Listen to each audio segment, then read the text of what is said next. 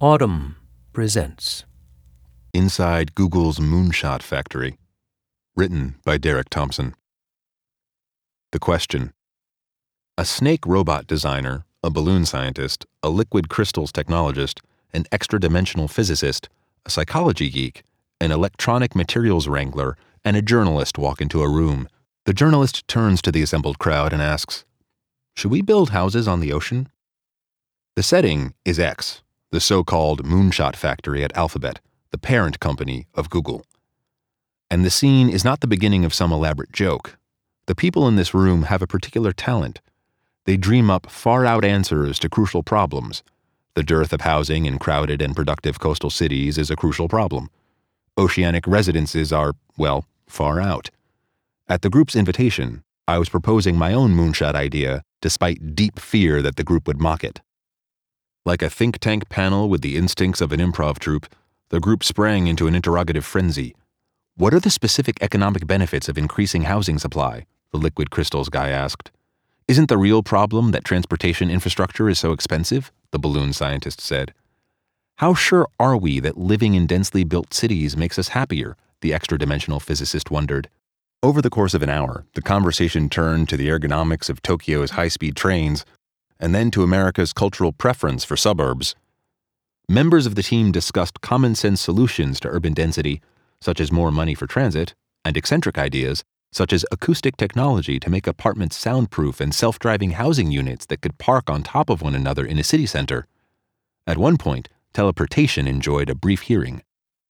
X is perhaps the only enterprise on the planet where regular investigation into the absurd is not just permitted, but encouraged and even required. X has quietly looked into space elevators and cold fusion. It has tried and abandoned projects to design hoverboards with magnetic levitation and to make affordable fuel from seawater. It has tried and succeeded, in varying measures, to build self driving cars, make drones that deliver aerodynamic packages, and design contact lenses that measure glucose levels in a diabetic person's tears. These ideas might sound too random to contain a unifying principle, but they do. Each X idea adheres to a simple three part formula. First, it must address a huge problem. Second, it must propose a radical solution. Third, it must employ a relatively feasible technology. In other words, any idea can be a moonshot unless it's frivolous, small bore, or impossible. The purpose of X is not to solve Google's problems. Thousands of people are already doing that. Nor is its mission philanthropic. Instead, X exists, ultimately, to create world changing companies that could eventually become the next Google. The enterprise considers more than 100 ideas each year in areas ranging from clean energy to artificial intelligence, but only a tiny percentage become projects with full time staff working on them. It's too soon to know whether many or any of these shots will reach the moon. X was formed in 2010, and its projects take years Critics note a shortage of revenue to date. But several projects, most notably Waymo, its self driving car company, recently valued at $70 billion by one Wall Street firm, look like they may. X is extremely secretive. The company won't share its budget or staff numbers with investors, and it's typically off limits to journalists as well. But this summer, the organization let me spend several days talking with more than a dozen of its scientists, engineers, and thinkers I asked to propose my own absurd idea in order to better understand the creative philosophy that undergirds its approach. That is how I wound up in a room debating a physicist and a roboticist about apartments floating off the coast of San Francisco. I'd expected the team at X to sketch some floating houses on a whiteboard, or discuss ways to connect an ocean suburb to a city center, or just inform me that the idea was terrible. I was wrong. The table never once mentioned the words floating or ocean. My pitch merely inspired an inquiry into the purpose of housing and the shortfalls of U.S. infrastructure. It was my first lesson in radical creativity. Moonshots don't begin with brainstorming clever answers. They start with the hard work of finding the right questions. Creativity is an old practice, but a new science. It was only in 1950 that J.P. Guilford, a renowned psychologist at the University of Southern California, introduced the discipline of creativity research in a major speech to the American Psychological Association. I discussed the subject of creativity with considerable hesitation, he began. for it represents an area in which psychologists generally, whether they be angels or not, have feared to tread. It was an auspicious time to investigate the subject of human ingenuity, particularly on the West Coast. In the next decade, the apricot farmland south of San Francisco took its first big steps toward becoming Silicon Valley. Yet in the past 60 years, something strange has happened. As the academic study of creativity has bloomed, several key indicators of the country's creative power have turned downward, some steeply.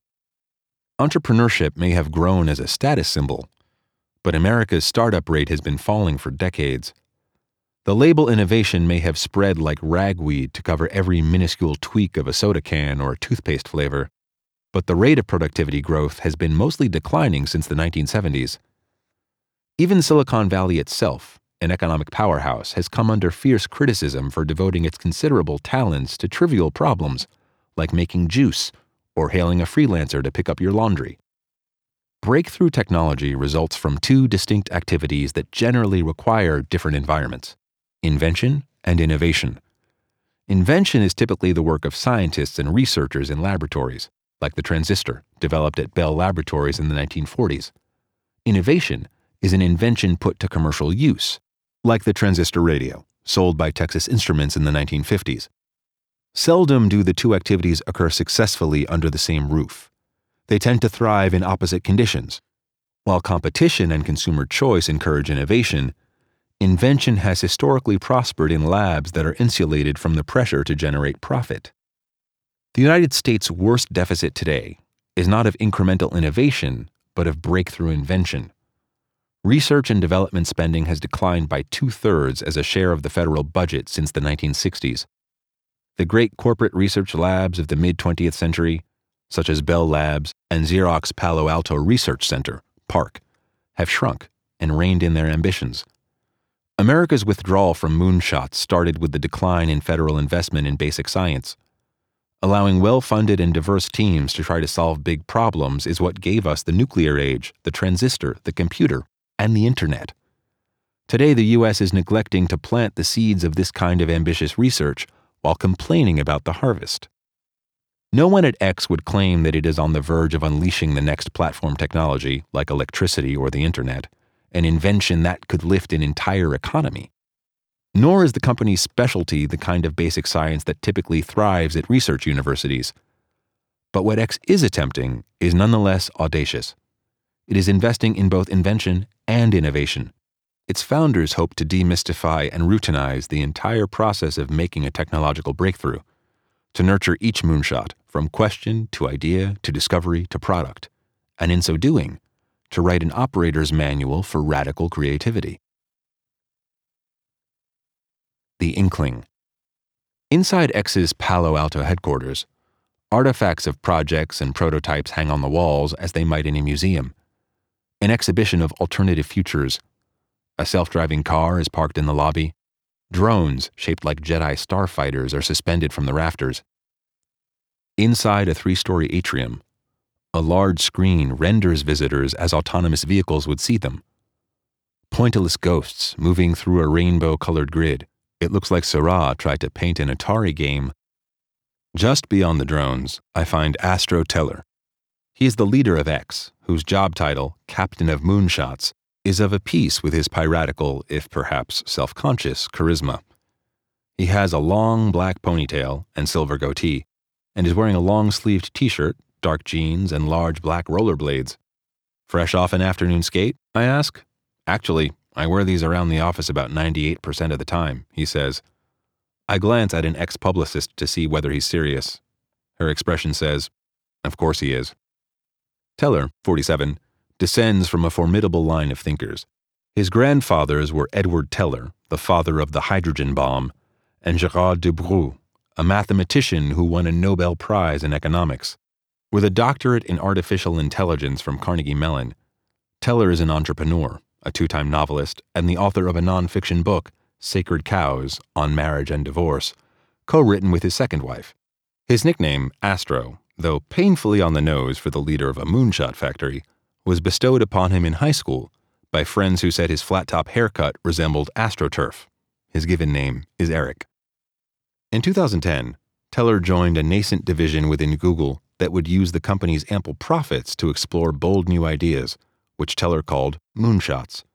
The name X was chosen as a purposeful placeholder, as in, we'll solve for that later. The one clear directive was what X would not do. While almost every corporate research lab tries to improve the core product of the mothership, X was conceived as a sort of anti corporate research lab. Its job was to solve big challenges anywhere except in Google's core business. When Teller took the helm of X, which is now a company, like Google, within Alphabet, he devised the three part formula for an ideal moonshot project an important question, a radical solution, and a feasible path to get there. The proposals could come from anywhere, including X employees, Google executives, and outside academics. But grand notions are cheap and abundant, especially in Silicon Valley, where world saving claims are a debased currency and actual breakthroughs are rare. So the first thing Teller needed to build was a way to kill all but the most promising ideas. He assembled a team of diverse experts, a kind of Justice League of nerds, to process hundreds of proposals quickly and promote only those with the right balance of audacity and achievability. He called it the Rapid Evaluation Team. In the landscape of ideas, Rapid Eval members aren't vertical drillers, but rather oil scouts, skillful in surveying the terrain for signs of pay dirt. You might say it's Rapid Eval's job to apply a kind of future perfect analysis to every potential project. If this idea succeeds, what will have been the challenges? If it fails, what will have been the reasons? The art of predicting which ideas will become hits is a popular subject of study among organizational psychologists. In academic jargon, it is sometimes known as creative forecasting. But what sorts of teams are best at forecasting the most successful creations? Justin Berg, a professor at the Stanford Graduate School of Business, set out to answer this question in a 2016 study focused on, of all things, circus performances. Berg found that there are two kinds of circus professionals creators who imagine new acts, and managers who evaluate them. He collected more than 150 circus performance videos and asked more than 300 circus creators and managers to watch them and predict the performer's success with an audience. Then he compared their reactions with those of more than 13,000 ordinary viewers. Creators, Berg found, were too enamored of their own concepts, but managers were too dismissive of truly novel acts. The most effective evaluation team, Berg concluded, was a group of creators. A solitary creator might fall in love with weird stuff that isn't broadly popular, he told me, but a panel of judges will reject anything too new. The ideal mix is a panel of creators who are also judges, like the teams at X. The best evaluators are like player coaches. They create, then manage, and then return to creating. They're hybrids, Berg said. Rich DeVaul is a hybrid. He is the leader of the Rapid Eval team, but he has also, like many members, devoted himself to major projects at X. He has looked into the feasibility of space elevators that could transport cargo to satellites without a rocket ship, and modeled airships that might transport goods and people in parts of the world without efficient roads all without ever touching the ground. At one point, I got really interested in cold fusion, he said. Because why not? One of DeVaul's most consuming obsessions has been to connect the roughly 4 billion people around the world who don't have access to high speed internet. He considers the internet the steam engine or electrical grid of the 21st century, the platform technology for a long wave of economic development. DeVaul first proposed building a cheap solar powered tablet computer but the Rapid Eval team suggested that he was aiming at the wrong target. The world's biggest need wasn't hardware, but access. Cables and towers were too expensive to build in mountains and jungles, and earthbound towers don't send signals widely enough to make sense for poor, sparsely populated areas. The cost of satellites made those too prohibitive for poor areas. DeVaul needed something inexpensive that could live in the airspace between existing towers and satellites. His answer? Balloons really big balloons. The idea struck more than a few people as ridiculous. I thought I was going to be able to prove it impossible really quickly, said Cliff L. Biffle, a computer scientist and rapid eval manager who has been at X for six years. But I totally failed. It was really annoying. Here was an idea, the team concluded, that could actually work. A network of balloons, equipped with computers powered by solar energy, floating 13 miles above the Earth distributing internet to the world. The cause was huge. The solution was radical. The technology was feasible. They gave it a name Project Loon. At first, Loon team members thought the hardest problem would be sustaining an internet connection between the ground and a balloon. DeVaul and Biffle bought several helium balloons, attached little Wi Fi devices to them, and let them go at Dinosaur Point in the Central Valley. As the balloons sluiced through the jet stream, DeVaul and his colleagues chased them down in a Subaru Forester rigged with directional antennae to catch the signal. They drove like madmen along the San Luis Reservoir as the balloons soared into the stratosphere. To their astonishment, the internet connection held. DeVaul was ecstatic, his steampunk vision of broadband by balloon seemingly within grasp. I thought, the rest is just ballooning, he said. That's not rocket science. He was right, in a way. Ballooning of the sort his team imagined isn't rocket science it's harder. Let's start with the balloons. Each one, flattened, is the size of a tennis court, made of stitched together pieces of polyethylene. At the bottom of the balloon hangs a small lightweight computer with the same technology you would find at the top of a cell tower, with transceivers to beam internet signals and get information from ground stations. The computer system is powered by solar panels. The balloon is designed to float 70,000 feet above the Earth for months in one stretch. The next time you are at a cruising altitude in an airplane, imagine seeing a balloon as far above you as the Earth is far below. The balloons have to survive in what is essentially an alien environment. At night, the temperature plunges to 80 degrees below zero Celsius, colder than your average evening on Mars. By day, the sun could fry a typical computer, and the air is too thin for a fan to cool the motherboard so Loon engineers store the computer system in a specially constructed box. The original was a styrofoam beer cooler, coated with reflective white paint. The computer system, guided by an earthbound data center, can give the balloon directions go northeast to Lima. But the stratosphere is not an orderly street grid in which traffic flows in predictable directions. It takes its name from the many strata, or layers, of air temperatures and wind currents. It's difficult to predict which way the stratosphere's winds will blow to navigate above a particular town, say Lima, the balloon cannot just pick any altitude and cruise. It must dive and ascend thousands of feet, sampling the gusts of various altitudes until it finds one that is pointing in just the right direction. So Loon uses a team of balloons to provide constant coverage to a larger area. As one floats off, another moves in to take its place. Four years after Loon's first real test, in New Zealand, the project is in talks with telecommunications companies around the world, especially where cell towers are hard to build, like the dense jungles and mountains of Peru. Today, a network of broadband beaming balloons floats above rural areas outside of Lima, delivering the internet through the provider Telefonica. Improving internet access in Latin America, Africa, and Asia to levels now seen in developed countries would generate more than $2 trillion in additional GDP, according to a recent study by Deloitte. Loon is still far from its global vision, but capturing even a sliver of one percentage point of that growth would make it a multi billion dollar business. The Fail Astro Teller likes to recount an allegorical tale of a firm that has to get a monkey to stand on top of a 10 foot pedestal and recite passages from Shakespeare. Where would you begin? he asks. To show off early progress to bosses and investors, many people would start with the pedestal that's the worst possible choice, Teller says.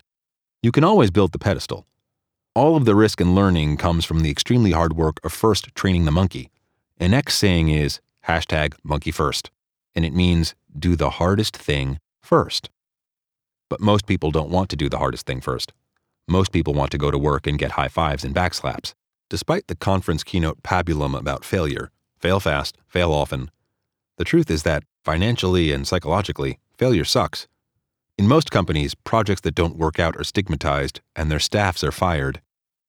That's as true in many parts of Silicon Valley as it is anywhere else. X may initially seem like a paradise of curiosity and carefree tinkering, a world apart from the drudgery required at a public company facing the drumbeat of earnings reports. But it's also a place immersed in failure. Most greenlit rapid eval projects are unsuccessful, even after weeks, months, or years of one little failure after another.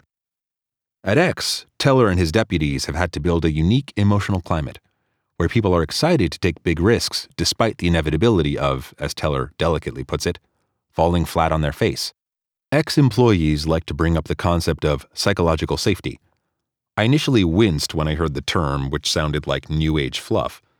But it turns out to be an important element of X's culture, the engineering of which has been nearly as deliberate as that of, say, Loon's balloons. Kathy Hannun told me of her initial anxiety as the youngest employee at X when she joined in the spring of 2012. On her first day, she was pulled into a meeting with Teller and other X executives where, by her account, she stammered and flubbed several comments for fear of appearing out of her depth. But everyone at times is out of his or her depth at X. After the meeting, Teller told her not to worry about making stupid comments or asking ignorant questions. He would not turn on her, he said. Hannun now serves as the CEO of Dandelion, an X spin off that uses geothermal technology to provide homes in New York State with a renewable source of heating, cooling, and hot water. I did my fair share of unwise and inexperienced things over the years, but Astro was true to his word, she told me. The culture, she said, walked a line between patience and high expectations, with each quality tempering the other. X encourages its most successful employees to talk about the winding and potholed road to breakthrough invention. This spring, Andre Prager, a German mechanical engineer, delivered a 25 minute presentation on this topic at a company meeting, joined by members of X's drone team called Project Wing. He spoke about his work on the project, which was founded on the idea that drones could be significant players in the burgeoning delivery economy. The idea had its drawbacks. Dogs may attack a drone that lands, and elevated platforms are expensive. So Wing's engineers needed a no landing, no infrastructure solution. After sifting through hundreds of ideas, they settled on an automatic winching system that lowered and raised a specialized spherical hook one that can't catch on clothing or tree branches or anything else, to which a package could be attached. In their address, Prager and his team spent less time on their breakthroughs than on the many failed cardboard models they discarded along the way. The lesson they and Teller wanted to communicate is that simplicity, a goal of every product, is in fact extremely complicated to design. The best designs, a bicycle, a paperclip, you look and think, well, of course, it always had to look like that, Prager told me. But the less design you see, the more work was needed to get there. X tries to celebrate the long journey of high risk experimentation, whether it leads to the simplicity of a fine invention or the mess of failure. Because the latter possibility is high, the company has also created financial rewards for team members who shut down projects that are likely to fail. For several years, Hannun led another group named Foghorn which developed technology to turn seawater into affordable fuel. The team appeared to be on track until the price of oil collapsed in 2015 and its members forecast that their fuel couldn't compete with regular gasoline soon enough to justify keeping the project alive. In 2016, they submitted a detailed report explaining that, despite advancing the science, their technology would not be economically viable in the near future. They argued for the project to be shut down. For this, the entire team received a bonus. Some might consider these so called failure bonuses to be a bad incentive, but Teller says it's just smart business. The worst scenario for X is for many doomed projects to languish for years in purgatory, sucking up staff and resources. It is cheaper to reward employees who can say, We tried our best, and this just didn't work out. Recently, X has gone further in accommodating and celebrating failure. In the summer of 2016, the head of diversity and inclusion, a Puerto Rican woman named Gina Rudan, spoke with several X employees whose projects were stuck or shut down and found that they were carrying heavy emotional baggage.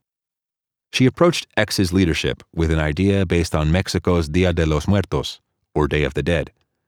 She suggested that the company hold an annual celebration to share stories of pain from defunct projects. Last November, X employees gathered in the main hall to hear testimonials, not only about failed experiments, but also about failed relationships, family deaths, and personal tragedies. They placed old prototypes and family mementos on a small altar. It was, several X employees told me, a resoundingly successful and deeply emotional event. No failure at X has been more public than Google Glass, the infamous head mounted wearable computer that resembled a pair of spectacles. Glass was meant to be the world's next great hardware evolution after the smartphone. Even more quixotically, its hands free technology was billed as a way to emancipate people from their screens, making technology a seamless feature of the natural world. To critics, it was a ploy to eventually push Google ads as close to people's corneas as possible. After a dazzling launch in 2013 that included a 12 page spread in Vogue, consumers roundly dissed the product as buggy, creepy, and pointless. The last of its dwindling advocates were branded glassholes. I found that X's employees were eager to talk about the lessons they drew from Glass's failure. Two lessons in particular kept coming up in our conversations. First, they said, Glass flopped not because it was a bad consumer product, but because it wasn't a consumer product at all. The engineering team at X had wanted to send Glass prototypes to a few thousand tech nerds to get feedback. But as buzz about Glass grew, Google, led by its gung ho co founder Sergey Brin, pushed for a larger publicity tour, including a TED Talk and a fashion show with Diane von Furstenberg. Photographers captured Glass on the faces of some of the world's biggest celebrities, including Beyonce and Prince Charles, and Google seemed to embrace the publicity. At least implicitly, Google promised a product. It mailed a prototype. Four years later, Glass has reemerged as a tool for factory workers, the same group that showed the most enthusiasm for the initial design. But Teller and others also saw Glass's failure as representative of a larger structural flaw within X. It had no systemic way of turning science projects into businesses, or at least it hadn't put enough thought into that part of the process. So X created a new stage, called Foundry, to serve as a kind of incubator for scientific breakthroughs as its team develops a business model. The division is led by Obi Felten, a Google veteran whose title says it all head of getting moonshots ready for contact with the real world. When I came here, Felten told me, X was this amazing place full of deep, deep, deep geeks, most of whom had never taken a product out into the world. In Foundry, the geeks team up with former entrepreneurs, business strategists from firms like McKinsey, designers, and user experience researchers. One of the latest breakthroughs to enter Foundry is an energy project codenamed Malta, which is an answer to one of the planet's most existential questions Can wind and solar energy replace coal? The advent of renewable energy sources is encouraging, since three quarters of global carbon emissions come from fossil fuels. But there is no clean, cost effective, grid scale technology for storing wind or solar energy for those times when the air is calm or the sky is dark. Malta has found a way to do it using molten salt. In Malta's system, power from a wind farm could be converted into extremely hot and extremely cold thermal energy. The warmth would be stored in molten salt, while the cold energy, known internally as coolth, would live in a chilly liquid. A heat engine would then recombine the warmth and coolth as needed, converting them into electric energy that would be sent back out to the grid. X believes that salt based thermal storage could be considerably cheaper than any other grid scale storage technology in the world. The current team leader is Raj B. Apte, an ebullient entrepreneur and engineer who made his way to X through PARC.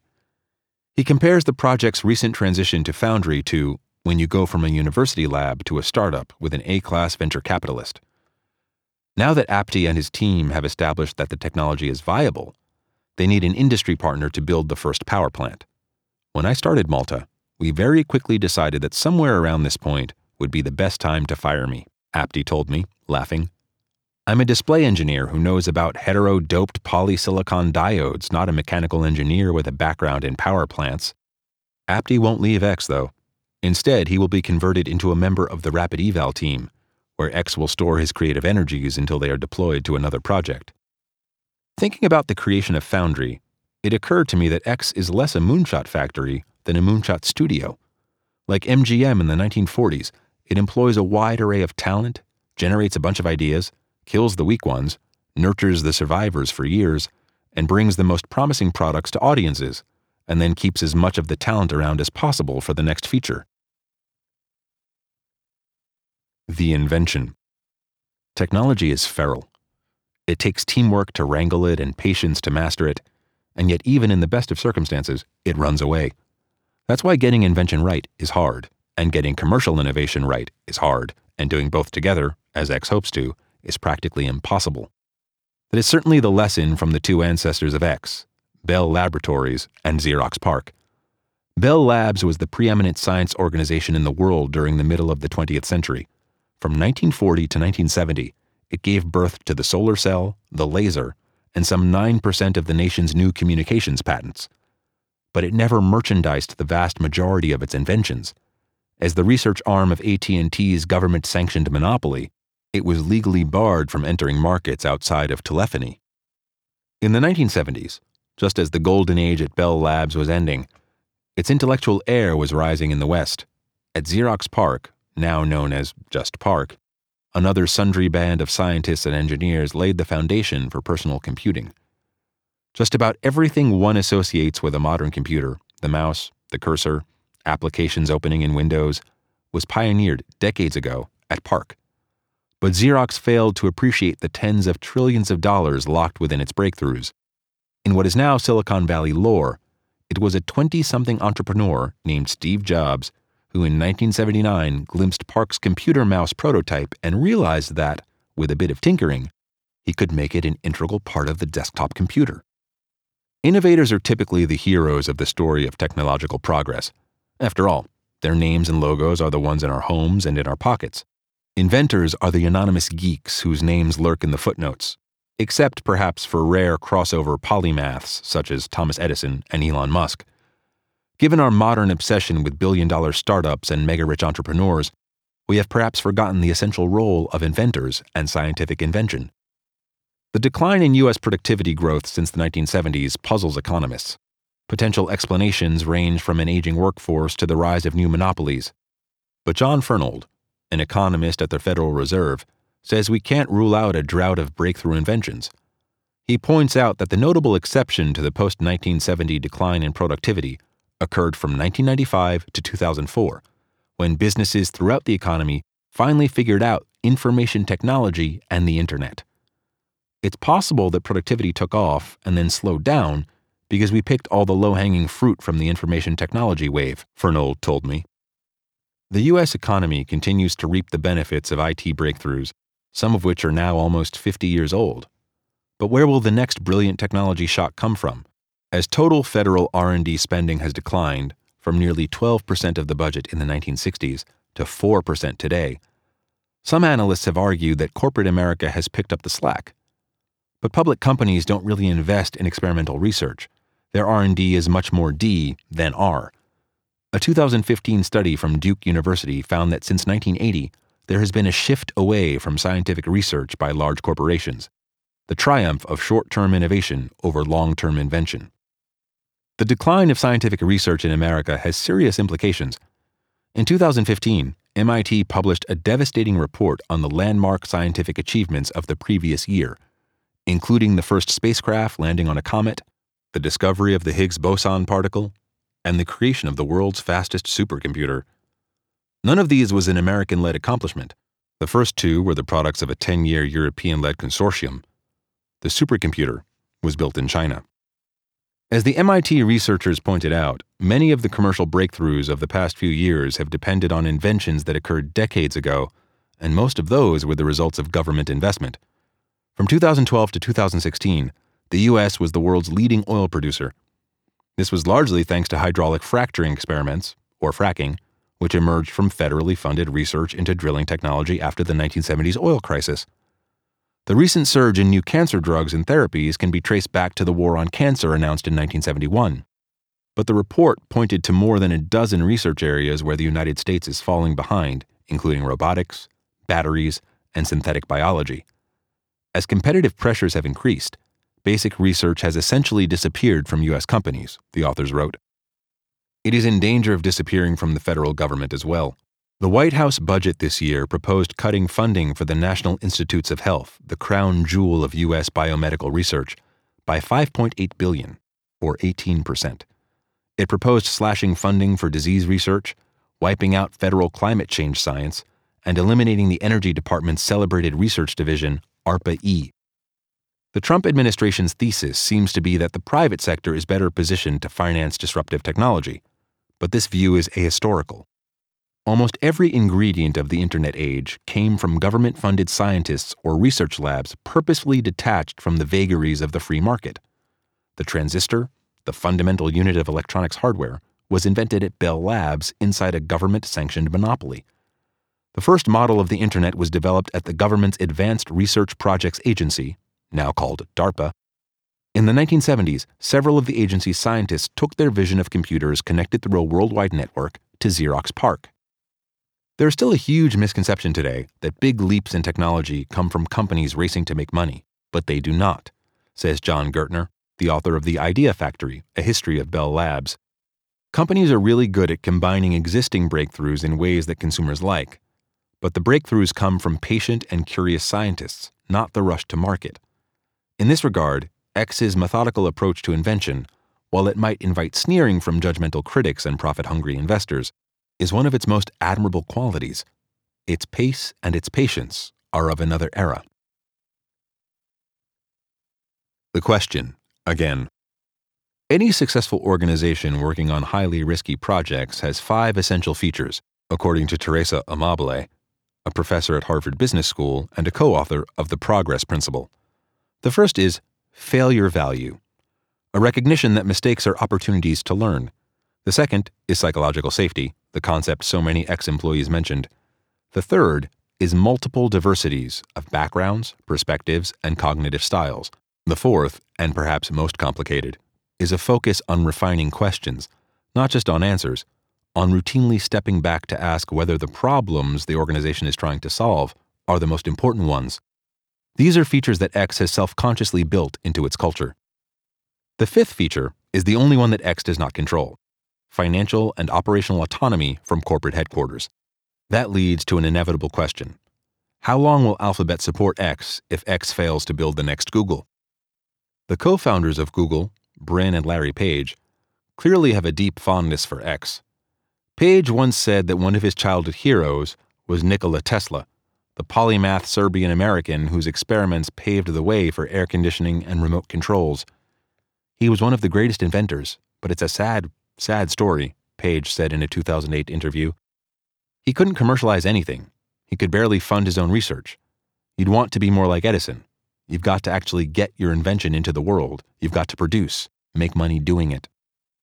Nine years later, this story seems like an ominous critique of X, whose dearth of revenue makes it more like Tesla's laboratory than Edison's factory.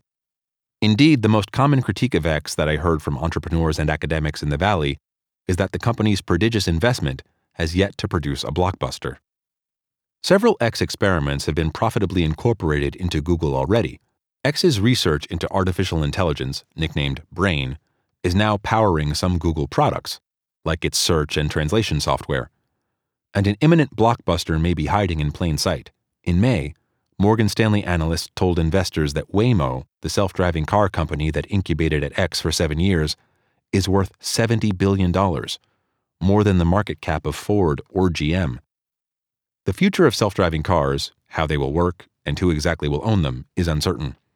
But the global car market generates more than $1 trillion in sales each year, and Waymo's is perhaps the most advanced autonomous vehicle technology in the world.